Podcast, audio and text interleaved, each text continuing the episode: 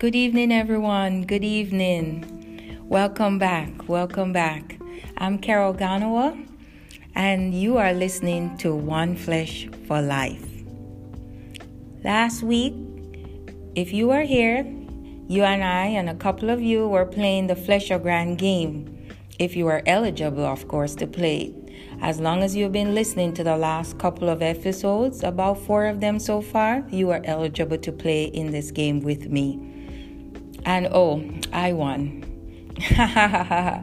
you got knocked out. Paul, I think, was the one who got knocked out of the game because you were the first to have a fly lie.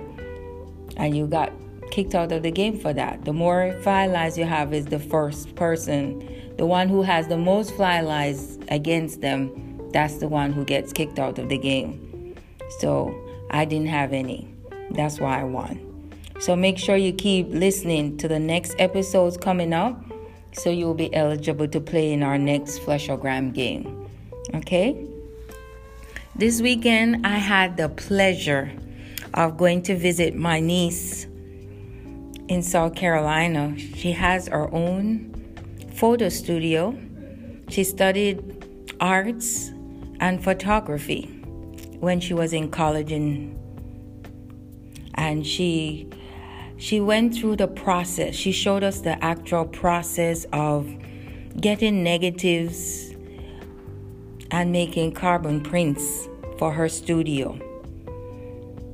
She's the original owner of these prints, but then she prepares them at the studio and gets them ready to exhibit sometimes for shows like the one that we had this weekend down in the downtown. They had it for the art exhibit, and she actually sold some of her photos that she had made.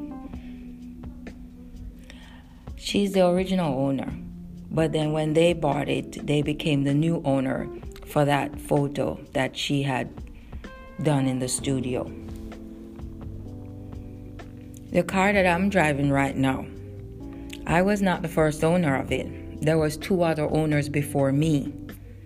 And i really liked the car because it looked like it was really kept clean and that they really took good care of it. So i liked that and i just liked all the features that was in it. And that was my suv the xterra that i have right now. Do you know who is the original owner of one flesh marriages let me give you a quick little quiz to see if you remember or if you can figure this one out. Is it A, the gear, B, the manufacturer and producer, or C, the instructional manual? I'll give you a little few minutes to really get that synced in and see if you can figure out which one it is. All right, John. I see your hand up. Which one is it? No, it is not C. It is not C. It's actually B. Have you forgotten already that the Alpha and Omega the, is the manufacturer and the producer of your one flesh marriage, aka the property owner? He is the original property owner of your marriage. That's great, isn't it? And of course, the what you told me, C is the instructional manual where that came from. And that is found in Genesis 2:24. Does anybody else know where that else that is found? If you were playing the Fleshogram game with me last week, it gave you those answers, didn't it? Who thinks they remember? Who was here when we were playing it and remember? Yes, Cheryl.